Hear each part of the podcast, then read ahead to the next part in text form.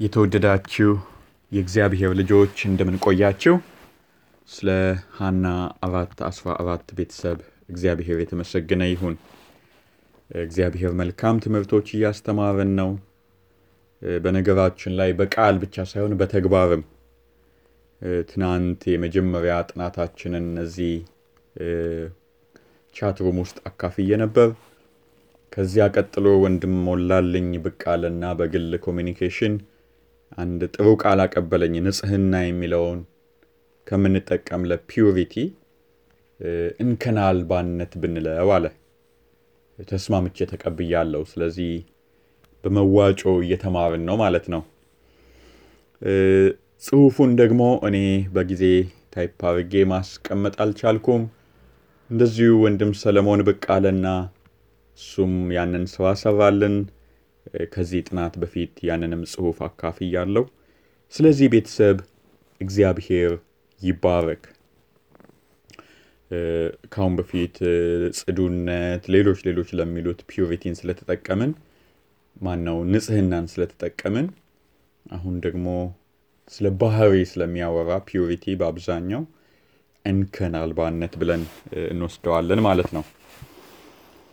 ከትናንቱ የሚቀጥለው ሀሳብ በመጽሐፉ ላይ ሁለት አጫጭር ርዕሶች አሉት። ዛሬ የምናየው እነሱን ነው። የመጀመሪያው ርዕስ እንደዚህ ይላል፣ የማያቋርጥ ክትትልን አድርጉ። ወላጆችና አሳዳጊዎች ከልጆቻቸው ንጹሕ የሆነ ባህሪን የሚሹ ከሆነ አስቀድመው እነርሱ የልብና የሕይወት ንጽህና በሕይወታቸው ሊያረጋግጡ ይገባል ይላል። አዎ ትናንት አንድ ወንድም ዘሪውን አዋኖ እዚሁ ላይ ያካፈለው ሀሳብ አለ። ብዙዎች አይታችሁታል ብዬ አስባለሁ። ሕፃናት ይላል ከምትነግሯቸው ነገሮች ግማሹን ይቀበላሉ፣ ይከተላሉ። ከምታደርጉት ነገር ግን እጥፉን ይቀበላሉ ይላል። አባባል ነው ያካፈለን። አዎ እኛ ይህን አታርግ ብለን አስር ነገር ብንነግራቸው ምናልባት አምስቱን ሲተገብሩና ይሆናል። የሆነ ነገር ግን ስናደርግ ያንን በትክክል ያደርጋሉ። ምናልባት ደረጃውን ጨምረው አሻሽለው ከፍ አድርገው ሲያደርጉት እናያለን። ያ ነገር መልካምም ይሁን መልካምም አይሁን ከተወሰነ ጊዜ በፊት በማህበራዊ ሚዲያ ያገኘሁት አንድ ፎቶግራፍም ነበር። አካፍየው share አድርጌው ነበር። በጣም ልብን የሚነካ ነው እና ምን ይላል? አባት ልጅን እየመከረ ነው እና ልጄ ይላል በምትሄድበት እርምጃ ሁሉ ተጠንቀቅ፣ ጥንቃቄ አድርግ አለው። ከዛ ልጅ ሲመልስ ደግሞ ምን ቢል ጥሩ ነው? አባዬ እሺ ግን እኔም ደግሞ አንድ ነገር ልበል፣ አንተም በምትሄድበት እርምጃ ሁሉ ተጠንቀቅ፣ ምክንያቱም እኔ ያንተን ፈለግ ተከትዬ ነው መራመደው አለ። አስቡት፣ እውነተኛ ታሪክ ነው ማለት ይቻላል በእያንዳንዳችን ቤት። ስለዚህ ልጆች እንዳይዋሹ ከተፈለገ ትልቁ ምክር፣ ትልቁ ሊደረግ የሚችለው የማይዋሹ ወላጆች የማይዋሹ ታላላቆች ቤተሰቦች እንዲኖሯቸው ማድረግ ነው። ያኔ ውሸትን ይጸየፋሉ። ነገር ግን አንዳንድ ጊዜ ያጋጥማል። በስብከት ላይ ነው የሰማሁትና ምናልባት ወላጆች ቤት እያሉ ወይ ደክመው ሊሆን ይችላል፣ ወይ የእድር ስብሰባ መቅረት ፈልገው እድር ስብሰባ ሊጠራ የመጣ ወይም ልትጠራ የመጣች ሰው ስታንኳኳ ልጅ ይልካሉ አለ አገልጋዩ። ሂድና እማዬ የለችም በል፣ አባዬ የለም በል ተብሎ ቤት ሆነው ይልካሉና ልጅ ደግሞ ንጹሕ አደል በር ይከፍትና አቤት ሲል እማዬን እንዲህ በል፣ አባዬን ስብሰባ አለ በል ሲሉት ምን ይላል መሰላችሁ? መቼም ሁላችሁም አውቃችሁታል። አባዬ ቤት ሆኖ የለም በል ብሎኛል ይላል። እንደዚህ ያሉ ሕፃናት ናቸው እንግዲህ መልካም ነገር የምንጠብቅ ከሆነ ከምናደርገው የበለጠ ይማራሉ የምንላቸው። ጥናቱ ሲቀጥል እንዲህ ይላል። ተገቢ የሆነን መመሪያ ሊሰጡና የማያቋርጥ ክትትል እንዲያደርጉ ያስፈልጋል። ወላጆች በየዕለቱ በታዳጊ ልጅ ውስጥ አዳዲስ ሀሳቦች የሚፈጠሩ ሲሆን ልቦቻቸውም አዳዲስ ስሜቶችን ያስተናግዳሉ። አዎ የልጅ ልብ እንደ ማዕበል ነው።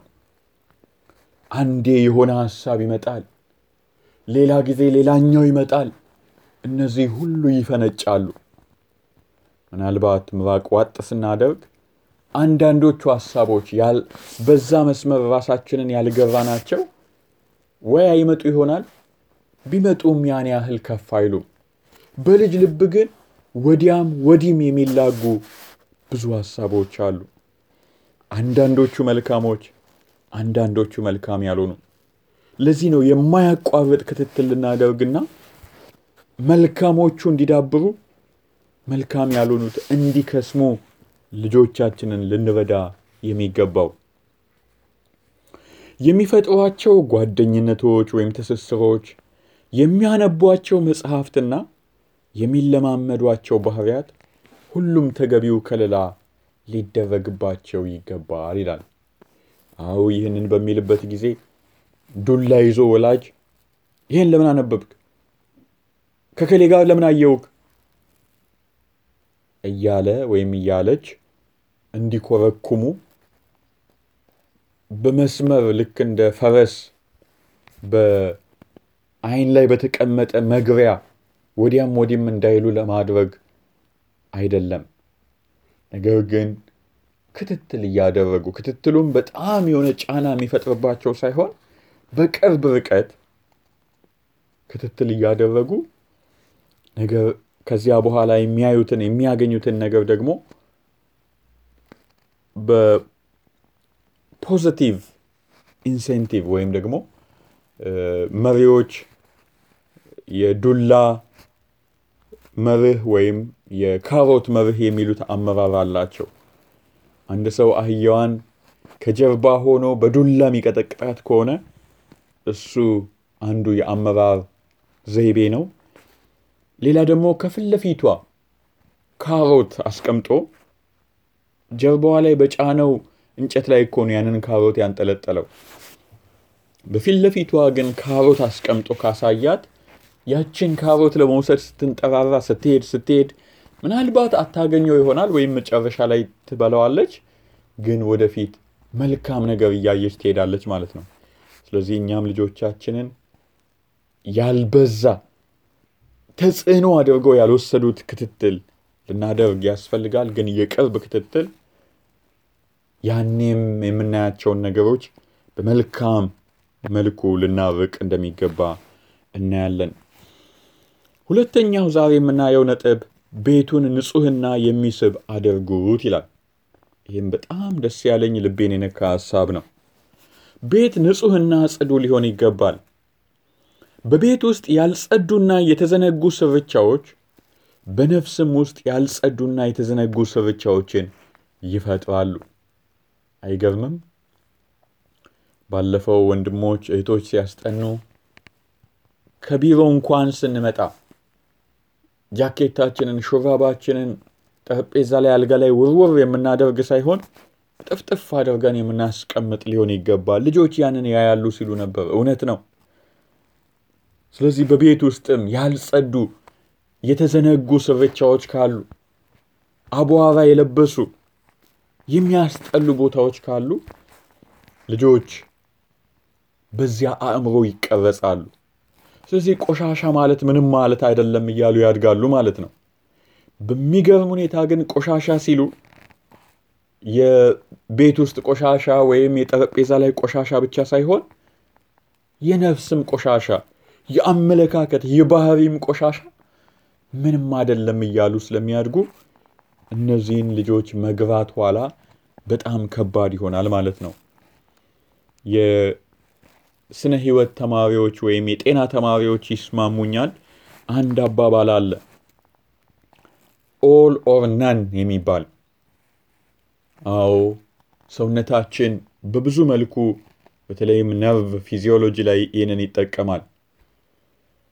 አንድ ድምፅ ወይ ትሰማላችሁ ወይ አትሰሙም እንጂ የሆነ ግማሽ ሰምቼ ነበር የሚባል የለም። መረጃ የተወሰነው ደርሶኛል ሊባል ይችላል። ግን አጠገባችሁ የሆነ ድምፅ ተፈጥሯል ቢባል ወይ ሰምታችሁታል ወይ አልሰማችሁትም። all or none ይባላል። ልክ እንደዚያው ባህሪም all or none ነው። ወይ ሁሉም ወይ ምንም። ስለዚህ ልጆቻችን ግማሽ ንጹሖች፣ ግማሽ መልካሞች ሊሆኑ አይችሉም ማለት ነው። በእንከን አልባነት ጎዳና ነው ልናሳድጋቸው የሚገባው። እንደዚህ እያለ ይቀጥላል። እናቶች እናንተ የልጆቻችሁ አስተማሪዎች ስትሆኑ ከሕፃንነት ጊዜያቸው ጀምሮ የልጆቻቸውን ክፍሎች ንጽህ የልጆቻቸውን ክፍሎች ንጹህ ጥዑምና የሚስቡ እንዲሆኑ አድርጋችሁ ብታሳድጓቸው የልጆቻቸውን አእምሮ በንጽህና ለመቅረጽ ታላቅ ሚናን መጫወት ትችላላችሁ ይላል። አዎ አስቡት፣ ልጆቻችን ነገ ስለሚሆኑት ነገር ስለ አእምሯቸው፣ ስለ ሕይወታቸው ዛሬ እንደዚህ ቤተ ሙከራ ውስጥ ገብተን ወይም ቤታችን ውስጥ የሆነ ይህንንና ያንን ቀላቅለን ኬሚካል ወይም መቀስ ወስደን ይህንን ቆርጠን የምናስተካክለው ነገር የለም። ነገር ግን በእጅ አዙር ማስተካከል እንችላለን። proxy የሆነ ተጽዕኖ ሊኖረን ይችላል። ያም ክፍላቸውን በማጽዳት ልብሳቸው በንጽህና እንዲቀመጥ በማድረግ ቤት ውስጥ አበባ እንዲኖር አካባቢው በመልካም ተጽዕኖ የተከበበ እንዲሆን በማድረግ የልጆቻችንን ውስጣዊ ባህሪ ወይም ሶፍትዌር ወይም የነገን ማንነት በመልካም ተጽዕኖ ልናደርግበት ይገባል። ስለዚህ ልጆቻችንን ጌታ እንደመከረን በእንከን አልባነት ጎዳና በንጽህና ጎዳና እንድንገባ እንድናሳድግ ጌታ ጸጋውን ያብዛልን። በቀጣይ ጥናት እስክንገናኝ የጌታ ጸጋ ይብዛላችሁ። አጭር ጸሎት እናድርግ። አባት ሆይ እየሰጠህን ስላለ ትምህርት እያበራህልን ስላለ ብርሃን እናመሰግንሃለን። በሕይወታችን አርአያ እንድንሆን የሰጠህንን የቤት ሥራ ደግሞ ተግተን በልጆቻችን ላይ እንድንሠራ እርዳን። እንወድሃለን። በጌታ በኢየሱስ ስም አሜን።